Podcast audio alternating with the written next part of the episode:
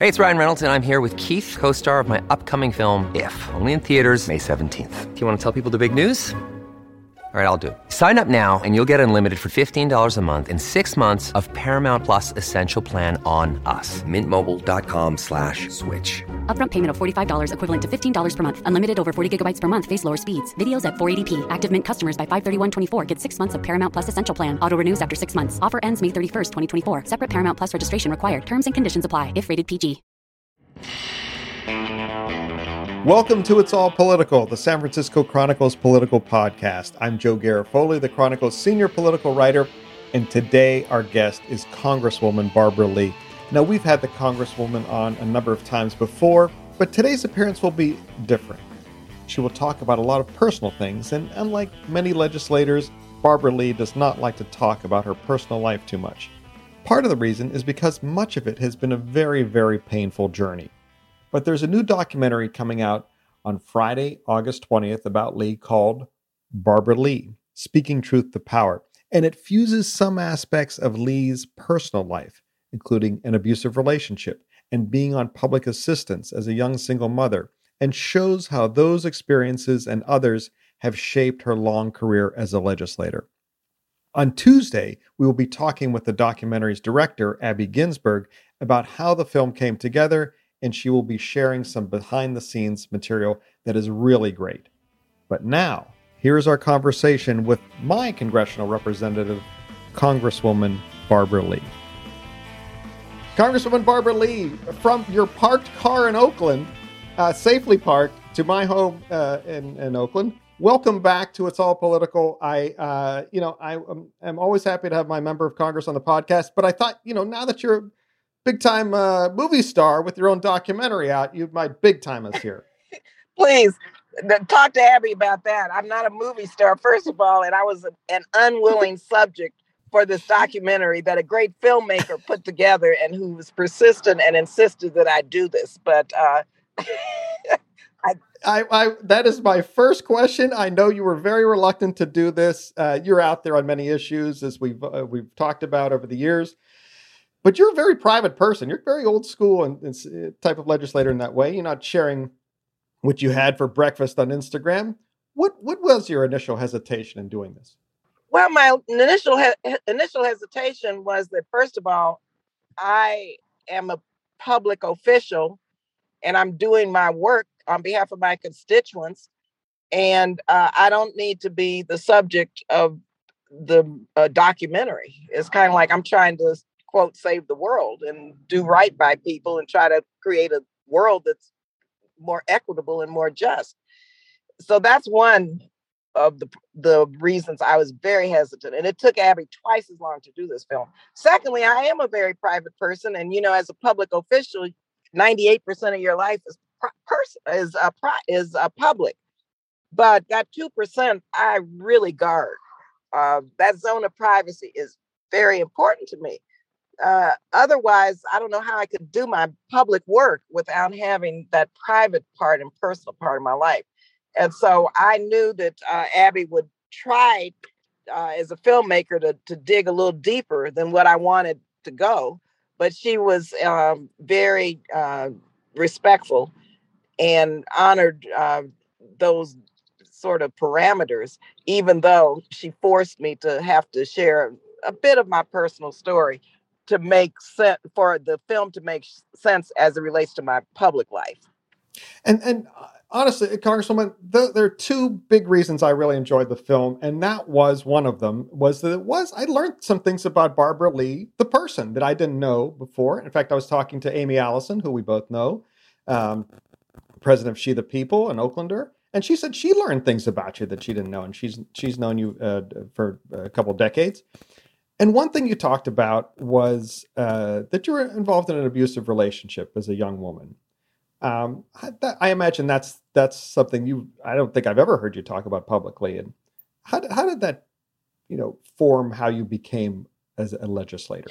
Yeah, and uh, I won't say unfortunately or fortunately, Abby picked up on that. I did write about it in my book, and when I was in the, and it was a terrible relationship. It wasn't a marriage. It was a um, relationship. Well, ended up later in a marriage, but not the father of my children. but um, it was awful. And once I escaped from that, and it was really bad. I understand what battered women syndrome is. I understand what bad um, what takes place between two people that causes um, the batterer to continue battering and for the the person, male or female, to remain in a relationship, even though they're getting battered and it, it's a violent relationship. Finally, when I was able to to muster everything I had to to leave that relationship, I never looked back.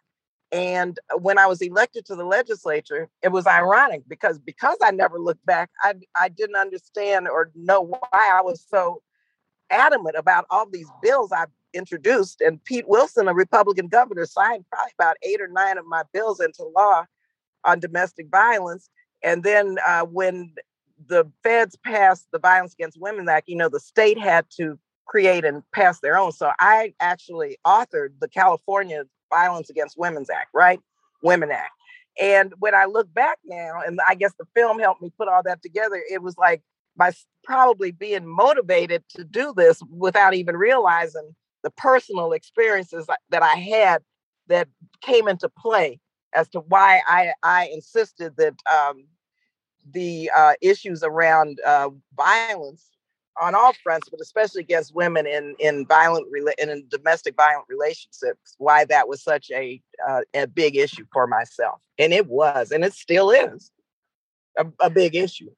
And it, it, was something, but you did not talk about it. That your personal uh, experience publicly at that no. point. It, was, it was many years later. Yeah, I yeah, barely talk about, about it. it now. Abby, yes, Abby made me talk about it.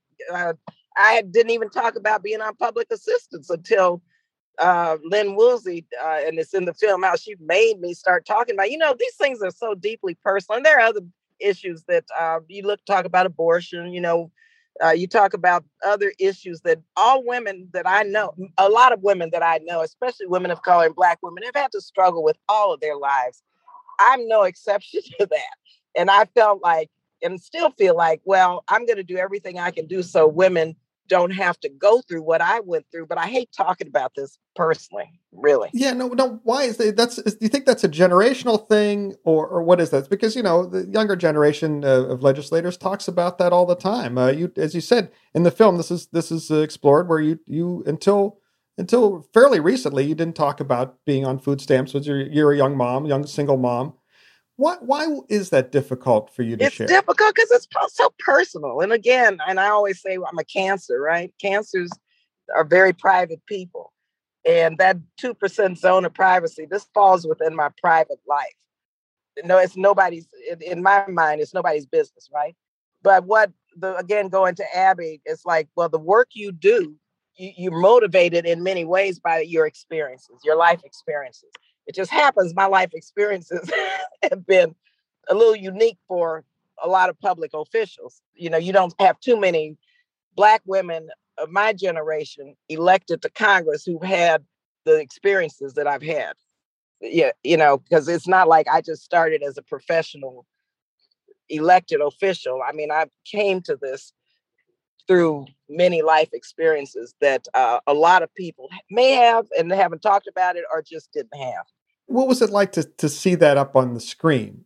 Well, it's like, here we go again. I, you know, when I wrote my book, the editors you know, and the publisher insisted that I be authentic because they couldn't figure out why I was writing about reproductive rights so much, right? Because I remember the days of back alley abortions. I had to go to Mexico, you know, and I did, and that's not in the film, but you know, uh, I know that issue very well. You you so you, that was an experience you yeah. had. You went to Mexico to yeah. have an abortion. Yeah. Oh, okay. That, a, that, wasn't in the I film. Was a teenager. Yeah. No, it wasn't in the film. I don't even know if I talked. To, I'm telling you, but I didn't talk about it in we'll, film. We'll break some news here. A lot of I've talked about it public. It was Aimee Allison on one of the She the People events where I talked about it because it was about reproductive justice, reproductive rights that Black women, women of color, low income women uh, should have access to the same constitutional rights of making their own personal decisions about reproductive freedom.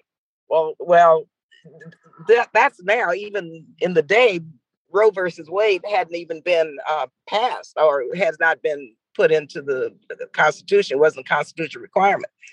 And so I know those experiences, right?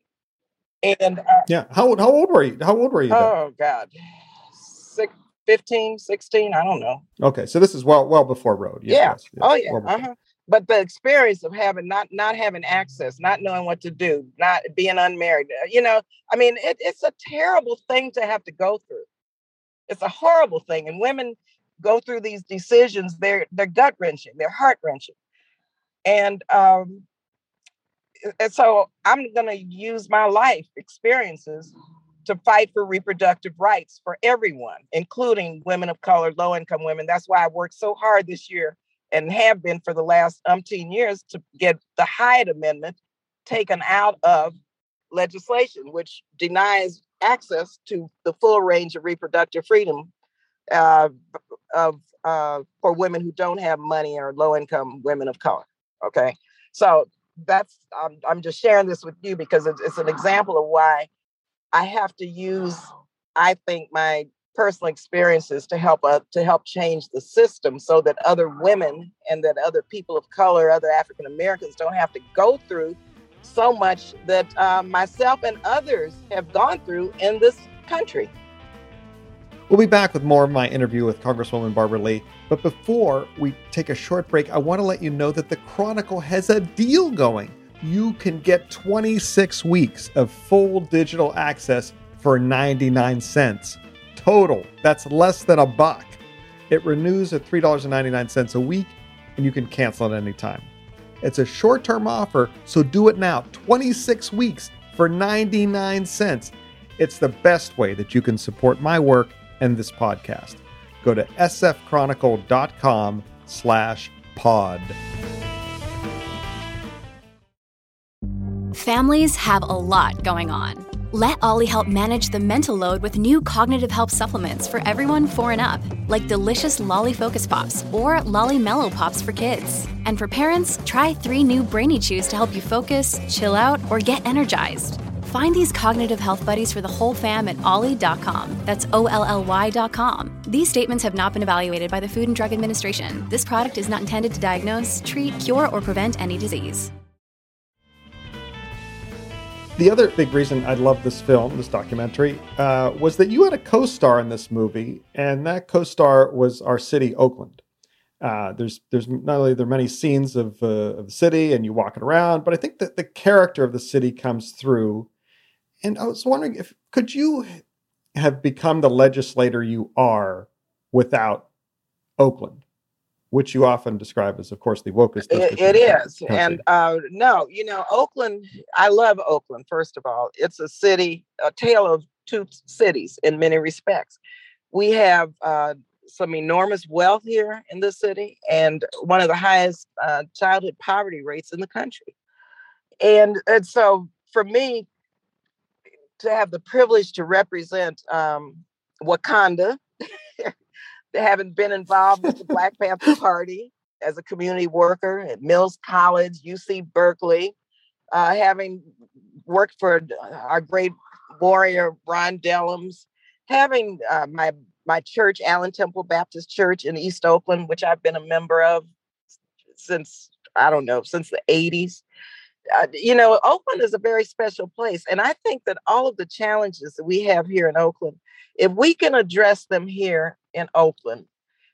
The rest of we can certainly see the country addressing all of the uh, the gaps that must be closed and all of the problems and issues such as poverty, such as income inequality, such as uh, uh, housing, affordable housing, such as health healthcare, such as uh, racial justice, criminal justice reform, uh, climate.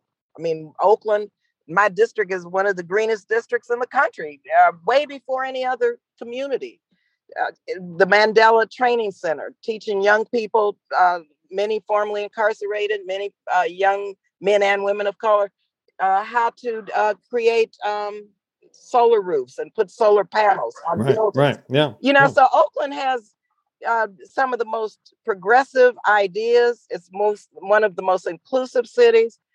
Uh, but yet we still have so many challenges like gun violence, like uh, addressing uh, the issues around unsheltered people. And uh, equality. Uh, you know, and and and it's a multiracial uh, city where people, even with our differences, try to come together and unify. Uh, I know in the African American community, we we're fighting hard to address the anti-Asian hate. Um, as a black person, I we de- I deplore this and leading uh, on a lot of issues on anti-Asian hate. I don't think you're going to see that in a lot of communities where the uh, AAPI right. community, where the Latino community, where the African American community. We understand our own, all of our uniquenesses, but we respect each other. And what affects one affects all. But it, there's struggles around this. You know, there's struggles around. Yeah. It. Absolutely. And then, uh, what, what, when you say woke, and you you were saying it, call it, we say you always introduce yourself as being from the wokest district. Woke is uh, what what do you mean when you say woke? And and you know this has become sort of a uh, an epithet on the front in conservative circles, mocking the woke yeah. left. What do you mean when you say it, and what do you hear conservatives say uh, uh, when yeah you know these conservatives uh, are despicable if you ask me i used woke at a conference uh, years ago when young people started using it young african americans and i just said in my right. speech that uh, you know, being woke means understanding all the issues each and every day and fighting against injustices each and every day, knowing what we're dealing with, fighting, fighting uh, for for justice. Actually, the if you look in the Webster dictionary, they picked up that speech and defined woke based on what I said in the speech.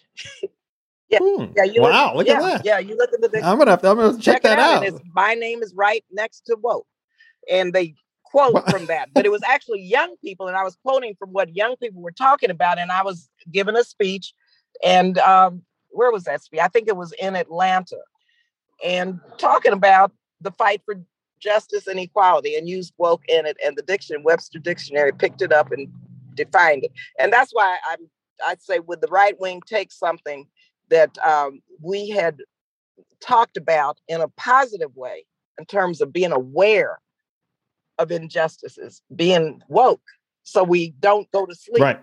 So we don't let let the ones now who are who are misusing this term take over. And this is exactly what they've done with the term woke.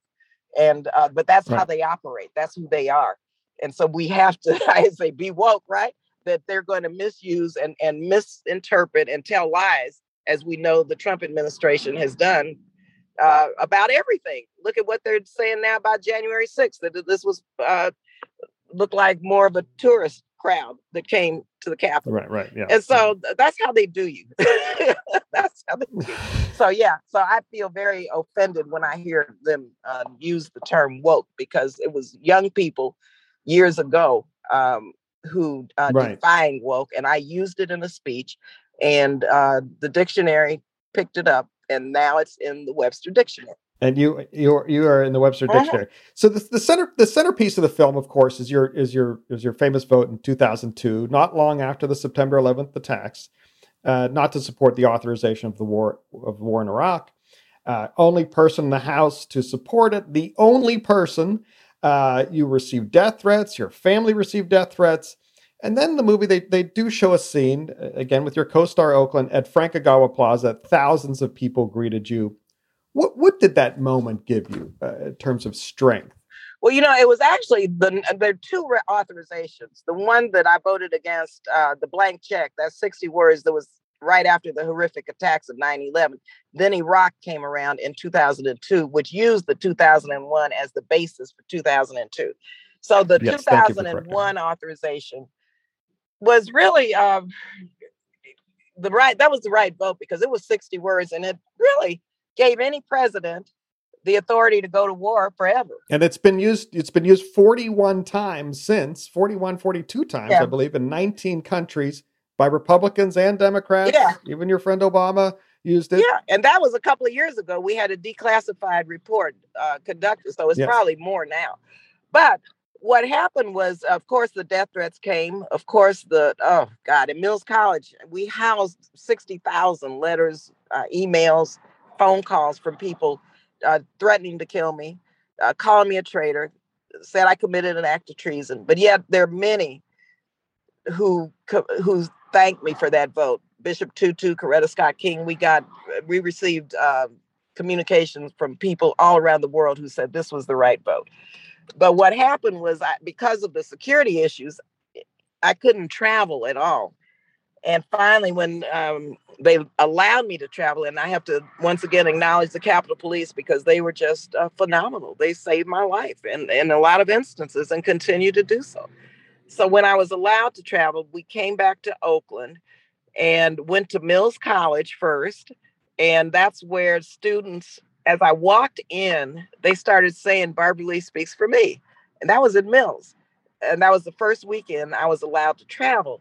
And then the next day, they uh, there was this big rally that Alice uh, Walker and Danny Glover and Gus Newport and so many phenomenal uh, progressive individuals had put together with all these organizations. And the security my my detail they didn't really want me to go because there were like 3000 people. It was a cloudy gloomy day and they thought i should just send a message and not attend because they were concerned. And something told me at the last minute nah i think i want to go down. So i didn't um, go for the beginning of it but i got there right toward the end and they were pretty uh, the security was pretty unhappy about that, to say the least. But I was so glad I, I attended uh, because when I looked out and saw all of the people there, intergenerational, multiracial, and was with Alice and Danny and Gus and people who were my allies in the struggle, I felt like, okay, I'm not alone in this. Okay, my district, because for a few days, it wasn't my district wasn't quite clear on why I would vote no against it because it, remember everyone was in mourning, grieving, and this was a terrible attack. People were killed.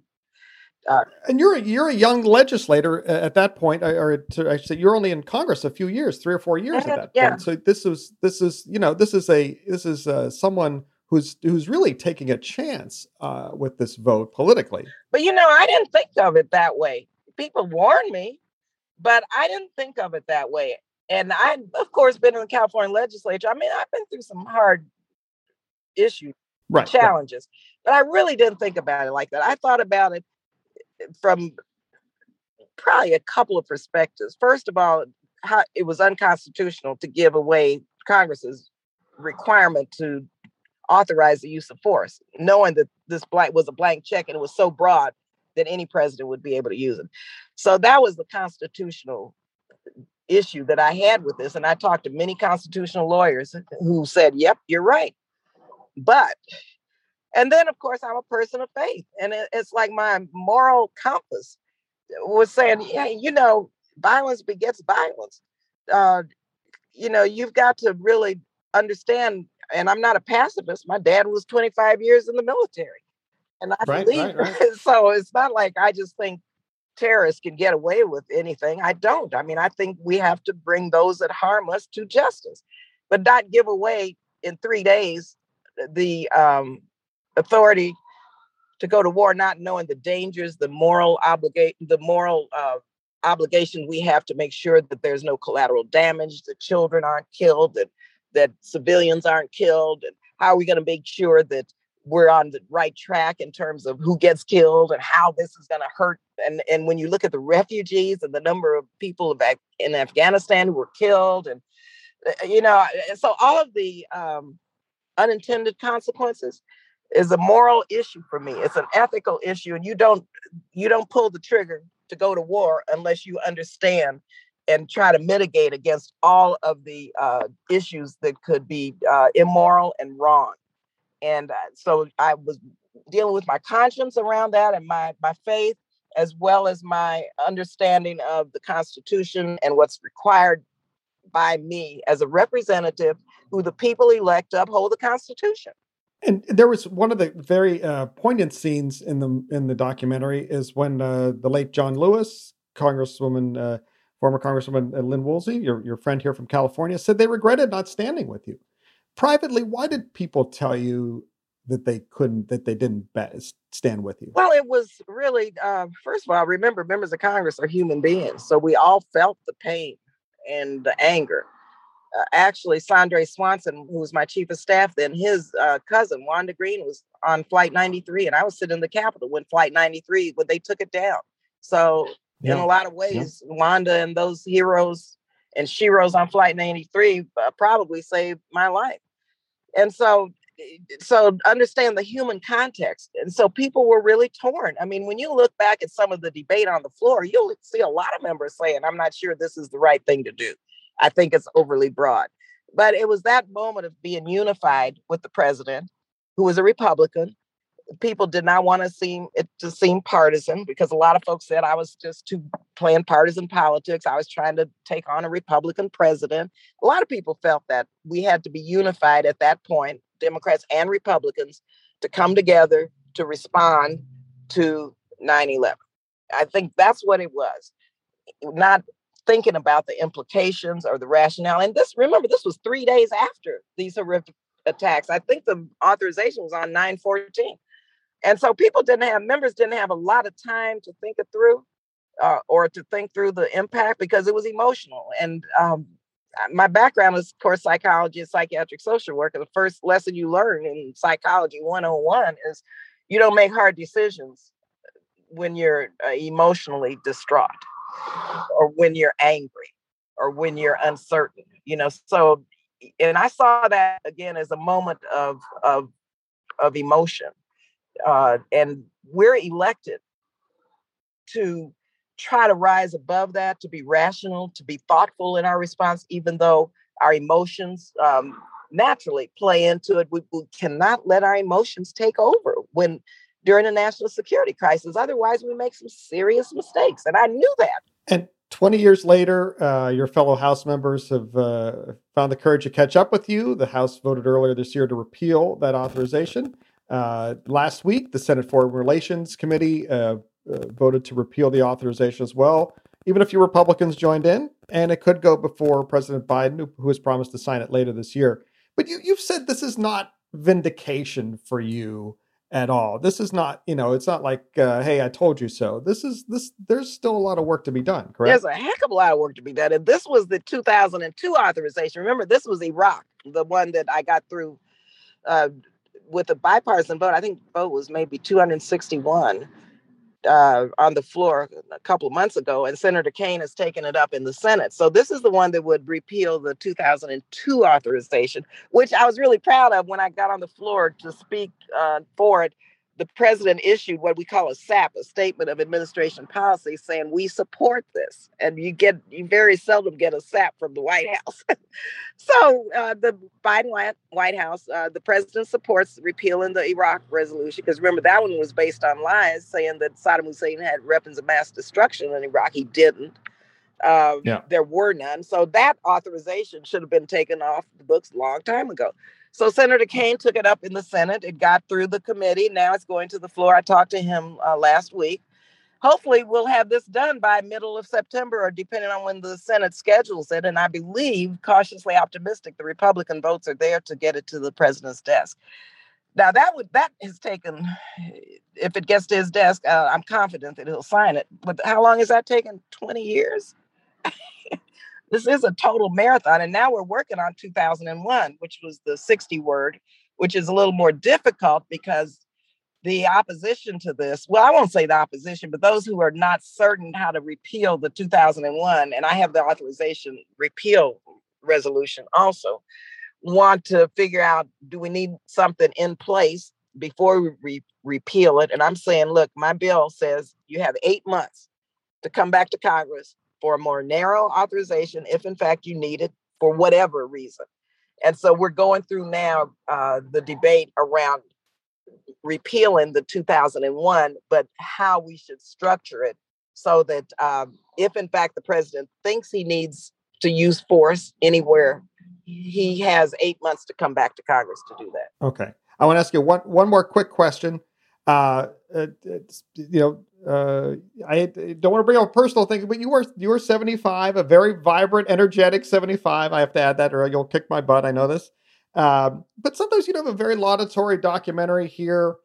Uh, it, it, some may see this as a career capper or something like this. How much longer do you want to continue to serve? And what signs will you be looking for to know when it's time to retire? Listen, you know what? That's I always say that's up to your constituents. That's up to my constituents. Uh, I'll keep going uh, until my constituents uh, want to elect somebody else. But you have no plans. You're not. You're not. You have zero plan because you're reelected with eighty percent of the vote all the time. I I really don't think about retirement. I think about getting the job done, doing the work for justice, for world peace, and uh, listening to my constituents. They they're very smart people. They're very enlightened, and uh, I believe in democracy, and I believe that uh, people in this district know what they want and will elect who they want. And so I don't really worry about that. I fight really hard for re to be reelected, uh, and I love the job I'm doing, and I want to continue doing it. And if I didn't, I would say so. Congresswoman Barbara Lee, the documentary is called Barbara Lee Speaking Truth to Power. It opens in theaters and online August 20th. It's always great to talk to you. Thanks for coming back. Thanks for not big timing us. You know, you've been up and down the red carpet now. Look, my mother told me I was born Barbara and I'm going to die Barbara, okay? and I love representing the uh, most enlightened and, yes, the wokest district in the country. So thank you again. Thank you, Congresswoman. I'd like to thank you all for listening and hope that you and your families are safe and healthy. I'd like to thank Congresswoman Lee for being here. And a reminder that our podcast with Abby Ginsberg, the director of her documentary, will be out on Tuesday. I'd like to thank the King, Webby Award winning producer King Kaufman, for producing today's episode. And of course, we always throw a shout out for our fabulous theme music. That song you are listening to is called Cattle Call, and it was written by Randy Clark and performed by Randy Clark and Crow Song. And remember, whether you're woke or still fast asleep, it's all political.